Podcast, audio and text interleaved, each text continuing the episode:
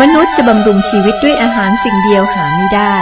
แต่บำรุงด้วยพระวจนะทุกคำซึ่งออกมาจากพระโอษฐ์ของพระเจ้าพระคำคือชีวิตต่อจากนี้ไปขอเชิญท่านรับฟังรายการพระคัมภีร์ทางอากาศวันนี้จะศึกษาพระธรรมเล่มใหม่อยู่ในส่วนของพันธสัญญาเดิมต่อจากพระธรรมผู้วินิจฉัยนั่นคือพระธรรมนางรูธพระธรรมนางรูธก็มีอยู่4 บทนางรูธก็เป็นชื่อสตรีครับชื่อรูธรูธเป็นเรื่องของสตรีต่างชาติคือไม่ใช่ยิวเป็นสตรีต่างชาติเล็กๆคนหนึ่งที่ออกมาจากการกราบไหว้รูปเคารพในแผ่นดินโมอับเธอได้มาจากกลุ่มคนที่ถูกเหยียดหยามในหลายด้านและก็รู้จักกับพระเจ้าของอิสราเอลตามที่โบอาซได้บอกไว้ในบทที่2ข้อ12ว่าเจ้าเข้ามาพึ่งใต้ร่มบารมีของพระองค์นั้นคุณผู้ฟังครับพระธรรมนางรูธมีเพียง4 บทซึ่งถือว่าสั้นแต่หนังสือเล่มเล็กนี้มีเนื้อหาที่ยิ่งใหญ่มากที่จริงมีเนื้อหาหลายอย่างในเล่มก็มีเรื่องที่น่าสนใจและพระธรรมรูธให้ลำดับพงศ์พันธุ์ต่อไปจนถึงองค์พระคริสต์และอธิบายการเสด็จมาของพระองค์จากเชื้อสายของกษัตริย์ดาวิดมีนักอธิบายพระคัมภีร์บางคนที่คิดว่าจุดประสงค์หลักของพระธรรมนางรูธก็คือการให้ลำดับพงศ์พันธุ์ดร.แม็กกี้ผู้สอนรายการพระคัมภีร์ทางอากาศในอเมริกามาบอกว่าแม้จะเห็นด้วยว่านี่เป็นจุดประสงค์สำคัญอย่างหนึ่งของหนังสือเล่มนี้แต่ท่านไม่คิดว่าเป็นจุดประสงค์หลักผู้เชี่ยวชาญพระคัมภีร์คือไคลส์และเดลิสบอกว่าข้อความสุดท้ายของข้อ17คือผู้เป็นบิดาของเจสซีซึ่งเป็นบิดาของดาวิดบอกถึงเป้าหมายที่ผู้เขียนตั้งใจบันทึกเหตุการณ์เหล่านี้หรือเขียนหนังสือเล่มนี้การเดานี้เกิดความแน่นอนยิ่งขึ้นโดยดูจากลำดับพงศ์พันธุ์ที่ตามมาครับแล้วก็จบหนังสือเล่มนี้ตามมาว่าเป็นการจบหนังสือเล่มนี้ด้วยเหตุนี้ครับพระธรรมนางรูธสำคัญมากในการเชื่อมเข้ากับการเสด็จมาในโลกของพระคริสต์ถ้าขาดหนังสือเล่มนี้เราไม่สามารถเชื่อมเชื้อสายของกษัตริย์ดาวิดจากเผ่ายูดาห์นี่เป็นการเชื่อมสำคัญในห่วงโซ่ของพระคัมภีร์ซึ่งเริ่มต้นจากพระธรรมปฐมกาลไปจนถึงพระคัมภีร์ภาคพันธสัญญาใหม่คือพระธรรมกิตติคุณเมื่อตอนที่องค์พระคริสต์ได้ประสูติในรางหญ้าในเมืองเบธเลเฮมและก็ไปถึงการถูกตรึงกางเขนถึงมงกุฎและถึงพระที่นั่งของดาวิดซึ่งองค์พระผู้เป็นเจ้าจะประทับคือพระคริสต์นะฮะได้มาประทับในวันหนึ่งนี่เป็นเหตุผลที่สำคัญมากในการรวมหรือรวมหนังสือนางรูธไว้ในพระคริสตธรรมคัมภีร์แต่จุดประสงค์หลักของหนังสือเล่มนี้คือการนำเสนอถึงขั้นตอนสำคัญในหลักข้อเชื่อเรื่องการไถ่เกิดขึ้นได้เพราะเฉพาะทางผู้ไถ่ซึ่งเป็นญาติสนิทพระเจ้าไม่ไถ่โดยไม่มีคนกลางเนื่องจากพระองค์เท่านั้นที่ไถ่ได้ด้วยนี้ครับจึงจำเป็นที่พระองค์ต้องมีบุคคลนั้นในเรื่องนี้ก็มีผู้ชายที่ชื่อโบอาซนี่เป็นภาพของผู้ไถ่ซึ่งเป็นญาติสนิทที่สำคัญมากสำหรับทฤษฎีเรื่องการไถ่คืนหนังสือนางรูธเล่มเล็กนี้ได้ลงมาที่ระดับของเราและเล่าเรื่องธรรมดาของคู่รักคู่หนึ่งซึ่งรักกันพวกเขาก็เป็นคนธรรมดาสามัญเรื่องความรักของเขาเป็นกระจกซึ่งเราเห็นความรักของพระผู้ช่วยให้รอดสำหรับเราทุกคนเราจะเห็นเรื่องความรักที่อัศจรรย์นี้เปิดเผยต่อหน้าเราเมื่อเราศึกษาหนังสือเล่มนี้ครับโครงสร้างของพระธรรมนางรูธก็มีเพียง4 บทแบ่งได้หลายวิธีนะครับแต่การแบ่งในบทศึกษานี้จะแบ่งตามสถานที่คือ1ในแผ่นดินโมอับบทที่1 2ในทุ่งนาของโบอาซบทที่2 3บนลานนวดข้าวของโบอาซ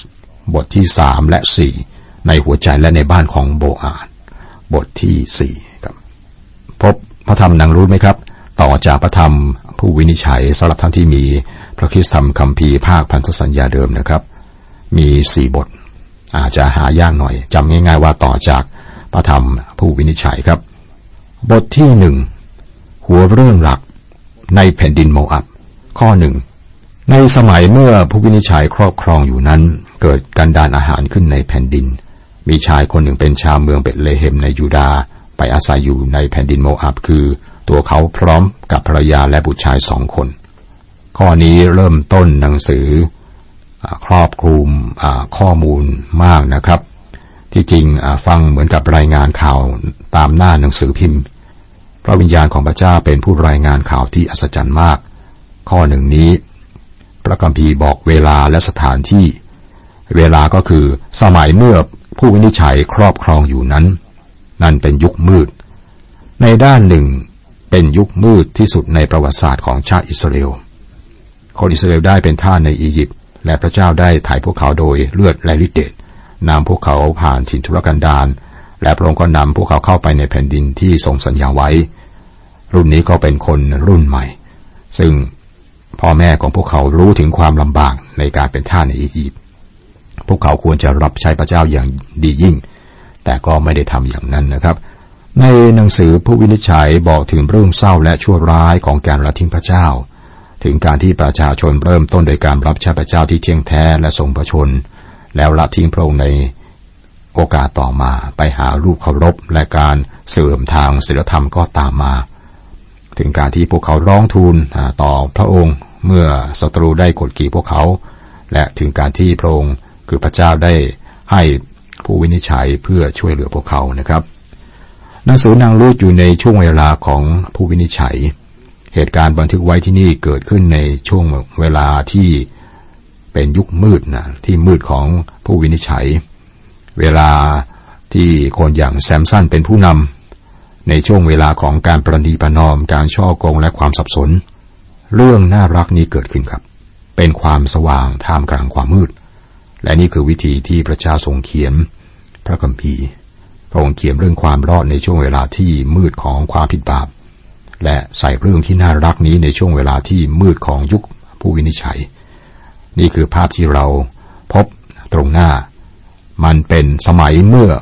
ผู้วินิจฉัยครอบครองอยู่นั้นไม่เพียงเกี่ยวกับเรื่องของช่วงเวลานะครับจากข้อหนึ่งเรายังมีเรื่องของสถานที่ก็คือเบธเลเฮมในยูดาห์นี่น่าสนใจมากเมืองเบธเลเฮมในยูดาห์มีความหมายมากสำหรับองค์พระคริสต์ในปัจจุบันและพระองค์จะไม่บังเกิดในเบธเลเฮมหากว่าเหตุการณ์ที่บันทึกในหนังสือรูธไม่ได้เกิดขึ้นที่เบธเลเฮมก่อนเรื่องของคริสต์มาสเริ่มต้นในหนังสือรูธสิ่งนี้เป็นเหตุการณ์ที่เราสนใจเมื่อศึกษาพระคัมภีร์ต่อไปนะครับความหมายของเบธเลเฮมในยูดาห์นั้นน่าสนใจและน่าสนใจมากที่จริงชื่อในพระคัมภีร์มีความหมายมากนะครับเบธเลเฮมชื่อนี้นะครับหมายถึงบ้านแห่งอาหารและยูดาห์หมายถึงสรรเสริญนั่นเป็นสถานที่ที่น่าอยู่ใช่ไหมครับอยู่ในบ้านแห่งอาหารและการสรรเสริญเรื่องของนางรูธเริ่มต้นและสิ้นสุดที่นั่นและนั่นคือสถานที่ซึ่งองค์พระคริสต์ได้บังเกิดเพราะว่าชื่อในพระคัมภีร์โดยเฉพาะในพันธสัญญาเดิมมีความหมายเฉพาะเราผิดพลาดมากนะครับโดยการไม่แปลชื่อเหล่านั้นเราทราบชื่อนะครับเมืองเบธเลเฮมเนี่ยหมายถึงบ้านแห่งอาหารยูดาห์หมายถึงสรรเสริญในข้อหนึ่งนี้มีชายคนหนึ่งเป็นชาวเมืองเบธเลเฮมในยูดาห์ไปอาศัยอยู่ในแผ่นดินโมอับคือตัวเขาพร้อมกับภรรยาและบุตรชายสองคนเขาอยู่ในบ้านแห่งอาหารและการสรรเสริญแต่ว่าเขาเดินทางไปแผ่นดินโมอับมีบางสิ่งในพระวจนะของพระเจ้าเกี่ยวกับโมอับที่น่าสนใจมากในพระธรรมสดุดีบทที่108ข้อ9บอกว่าโมอับเป็นอ่างล้างชำระของเรานี่คือสิ่งที่พระเจ้าตรัสเกี่ยวกับโมอับชาวโมอับเป็นพวกที่ถูกดูหมิ่นพวกเขามีการเริ่มต้นชั่วร้ายและน่าเศร้ามากและโมอับไม่ดีนักในพระวจนะของพระเจ้าพระเจ้าตรัสถึงโมอับในข้อนี้เหมือนกับว่าโมอับเนี่ยเป็นถังขยะของเราอย่างนั้นนะครับประสบการณ์ที่ครอบครัวนี้มีนะครับชายคนหนึ่งภรรยาของเขาและลูกชายสองคนได้พบที่แผ่นดินโมอับพวกเขาจากบ้านเบธเลเฮมในยูดาห์คือบ้านแห่งอาหารและการสรรเสริญ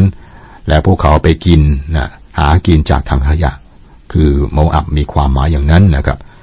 เราเคยได้ยินเรื่องทำนองนี้มาก่อนใช่ไหมครับนี่ทำให้หลายคนรวมทั้งผมด้วยคิดถึงอุปมาที่พระเยซูเล่าเรื่องบุตรน้อยหลงหายนะครับลูกชายของเจ้าของบ้านลูกชายคนเล็กเนี่ยก็ออกจากบ้านพ่อซึ่งที่บ้านพ่อนี่ก็อุดมสมบูรณ์เขาไปต่างแดนซึ่งเขาอยากจะอิ่มท้องด้วยอาหารหมูไม่ทราบว่าพระคริสต์คิดเรื่องนี้หรือไม่เกี่ยวกับอุปมานะครับเกี่ยวกับบุตรน้อยหลงหายแล้วก็ความหมายจากพระธรรมนางรุธ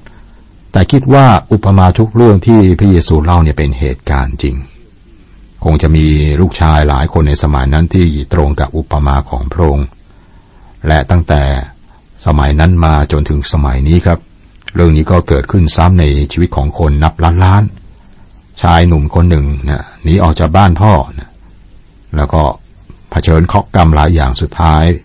กลับเนื้อกลับตัวต้อนรับองค์พระผู้เป็นเจ้าแล้วก็เป็นคนใหม่หลังจากนั้นก็กลับไปหาพ่อนะครับพ่อก็ดีใจมากเรื่องนี้ก็เกิดขึ้นซ้ำกับชายหรือว่าลูกชายหลายคนแต่นี่เป็นเรื่องของครอบครัวที่หายไปในข้อหนึ่งบอกว่าเมื่อเกิดการกันดารอาหารขึ้นในแผ่นดินนั้นพวกเขาก็จากไปพวกเขากลัวครับอับราฮัมบรรพบุรุษของพวกเขาก็กลัวเหมือนกันและเมื่อเกิดการกันดารอาหารขึ้นในแผ่นดินในสมัยของอับราฮัมนะครับในพระคัมภีร์พระธรรมปฐมกาลบอกว่าอับราฮัมนี่หนีไปอียิปต์มาที่เหตุการณ์ในพระธรรมนางรูธครับก็เกิดการดารอาหารอีกครั้งนี่เป็นหนึ่งในการกันดารอาหาร13ครั้งที่บอกไว้ในพระคัมภีร์นะครับทุกครั้งที่เกิดการกันดารอาหารเป็นการลงโทษจากพระเจ้านี่ไม่ใช่เป็นเพียงเวลามืดนะแต่ยังเป็นเวลาที่มืดมิดที่สุดในสมัยที่มืดเมื่อเกิดเหตุการณ์นี้ขึ้นพวกเขาไม่เชื่อว่าพระเจ้าสามารถดูแลพวกเขาในบ้านแห่งอาหารและการสรรเสริญดังนั้นพวกเขาก็หนีไปยังแผ่นดินโมอับก็คุยมายาวนะครับต้องการให้คุณผู้ฟังได้คุ้นเคยกับครอบครัวนี้ซึ่งเป็นครอบครัวที่น่าสนใจข้อ2ชายคนนั้นชื่อเอลีเมเลคภรรยาชื่อนาโอมีบุตร2คนชื่อมาโลนและคิริโอนเป็นชาวเอฟราธามาจากเมืองเบธเลเฮมในยูดาห์เขาทั้งหลายเดินทางเข้าไปในแผ่นดินโมอับและอาศัยอยู่ที่นั่นชื่อของชายคนนี้คือเอลีเมเลคชื่อนี้แปลว่าพระเจ้าของข้าพเจ้าทรงเป็นกษัตริย์หรือกษัตริย์ทรงเป็นพระเจ้าของข้าพเจ้าเขามีชื่อที่มีความหมายมากครับเราลองนึกถึงคำพยานที่เขามีในที่ทำงานของเขาเมื่อคนเรียกชื่อของเขานะพวกเขาไม่ได้เรียกว่าเอลีเมเลคนะพวกเขาพูดว่าพระเจ้าของข้าพเจ้าทรงเป็นกษัตริย์ความหมายของชื่อนี้ดีมากนะครับทำไมชื่อของเขาจึงเป็นพยานของพระเจ้า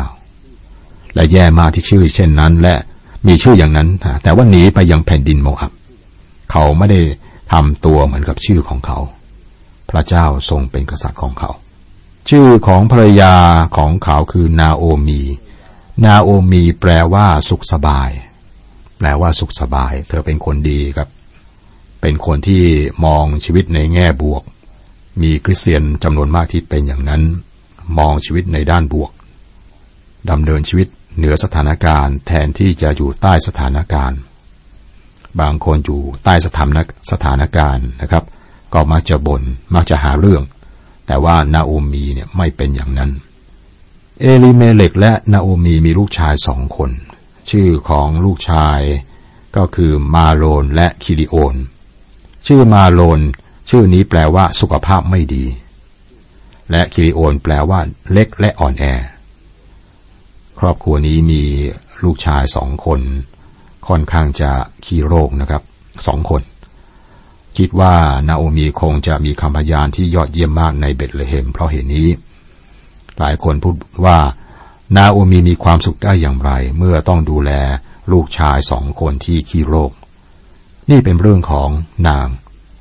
เราพบว่าเธอและสามีนะครับเป็นชาวเอฟราธาในเมืองเบธเลเฮมในแคว้นในยูดาห์ข้อ2บอกว่าเขาทั้งหลายเดินทาง เข้าไปในแผ่นดินโมอับและอาศัยอยู่ที่นั่นพวกเขาไม่เพียงแต่ไปที่โมอับยังอาศัยอยู่ที่นั่นแม้ว่าเรื่องอุปมาในพันธสัญญาหมายที่พระเยซูเล่านะครับบุตรน้อยหลงหายไปอยู่ในคอกหมูแต่ที่สุดเขาก็บอกว่าจำเราจะลุกขึ้นไปหาบิดาของเราจากพระธรรมลูกาบทที่15ข้อ18คอกหมูครับได้บทเรียนว่าบางคนอยู่ในคอกหมูเป็นเวลานานเคยอยู่ในคอกหมูนะเลี้ยงหมูนี่จะรู้ดีนะฮะว่าสภาพของคอกหมูเนี่ยมันลำบากนะครับอยู่ในคอกหมูเป็นเวลานานและครอบครัวนี้ก็อยู่นานเกินไปทราบไหมครับเกิดอะไรขึ้นกับคริสเตียนหรือว่าครอบครัวคริสเตียนที่หนีไปแดนไกลพวกเขามักจะพบปัญหามากในแดนไกลบิดาที่ต้อนรับลูกชายที่หายไปนั้นสามารถที่จะลงโทษบุตรนั้นแต่เขาไม่ทำอย่างนั้นนะครับเขาอ้าแขนต้อนรับลูกชายในอุปมาของพระคริสต์เรื่องบุตรน้อยหลงหายคนเป็นพ่อบอกคนใช้ให้ข้าววัวอ้วนพีแล้วก็นำเสื้อผ้าที่ดีที่สุดมาให้ลูกชายคริสเตียนหลายคนคิดว่าพระเจ้าเป็นพระเจ้าพระบิดาที่โหดร้ายมากถ้าเรากลับมาหาพระองค์พระองค์ก็ไม่ต้อนรับเราแต่ลงโทษแทนความจริงคือว่าพระองค์จะไม่ลงโทษนะครับครอบครัวของเอลีเมเลคเป็นครอบครัวที่ดีครับพระเจ้าของข้าพเจ้าทรงเป็นกษัตริย์เนี่ยชื่อของเขาเป็นหัวหน้าครอบครัวและภรรยานาโอมีก็แปลว่าสุขสบายนะมีบุตรชายขี้โรค2คนคือมาโลนและคิริโอนพวกเขาก็อพยพไปในแผ่นดินโมอับพวกเขากินหาอาหารจากทางขยะและใช้ชีวิตที่นั่นต่อไปสังเกตว่าเกิดอะไรขึ้นในข้อ3แต่เอลีเมเลคสามีของนางนาโอมีสิ้นชีวิตเสียทิ้งนางไว้กับบุตรชายทั้งสองเกิดปัญหาในแดนไกลครับในพระธรรมยอห์นบทที่พระธรรมยอห์น1ยอห์นนะบทที่5ข้อ16บอกว่าบาปที่นำไปสู่ความตายก็มีไม่ทราบว่าบาปอะไรที่นำไปสู่ความตายสำหรับเรานะครับแต่ในพระธรรมกิจการบาปที่นำไปสู่ความตายของอานาเนียและซัฟฟิราคือการมุสาหรือโกหกต่อพระวิญญาณบริสุทธิ์ผมไม่คิดว่านั่นคือบาปที่นำไปสู่ความตายในปัจจุบันถ้าใช่นะครับเราคงต้องไปร่วมงานศพบ่อยในโบสถ์ไม่คิดอย่างนั้นนะครับมันเหมือนกันสำหรับคริสเตียนทุกคนเมื่อใครห่างไกลจากพระเจ้านั่นคือช่วงเวลาที่ปัญหาเกิดขึ้นสามีได้เสียชีวิตภรรยาก็เป็นม่ายครับและมีอะไรเกิดขึ้นหลังจากสามีได้เสียชีวิตไป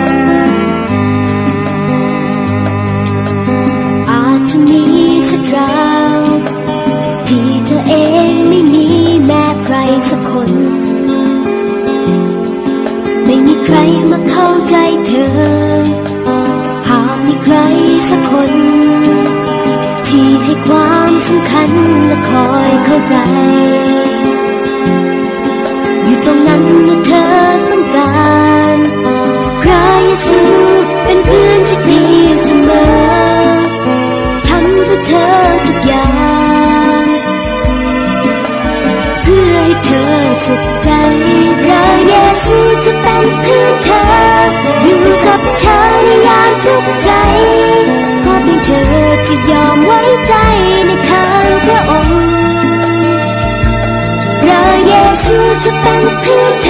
you.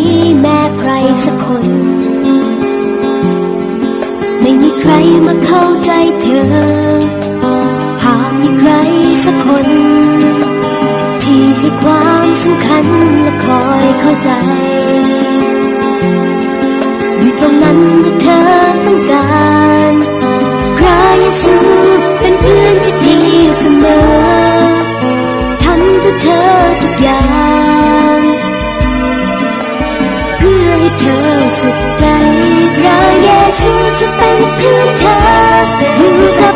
เธอได้ยามทุกใจขอเพียงเธอจะยอมไว้ใจ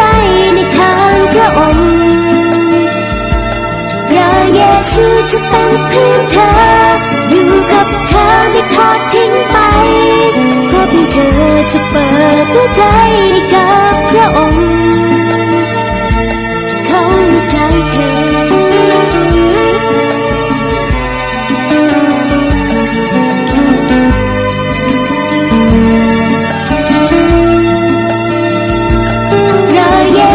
จะเป็นเพื่อนเธออยู่กับเธอไม่ทอดทิ้งไปขอเพียงเธอจะเปิดหัวใจ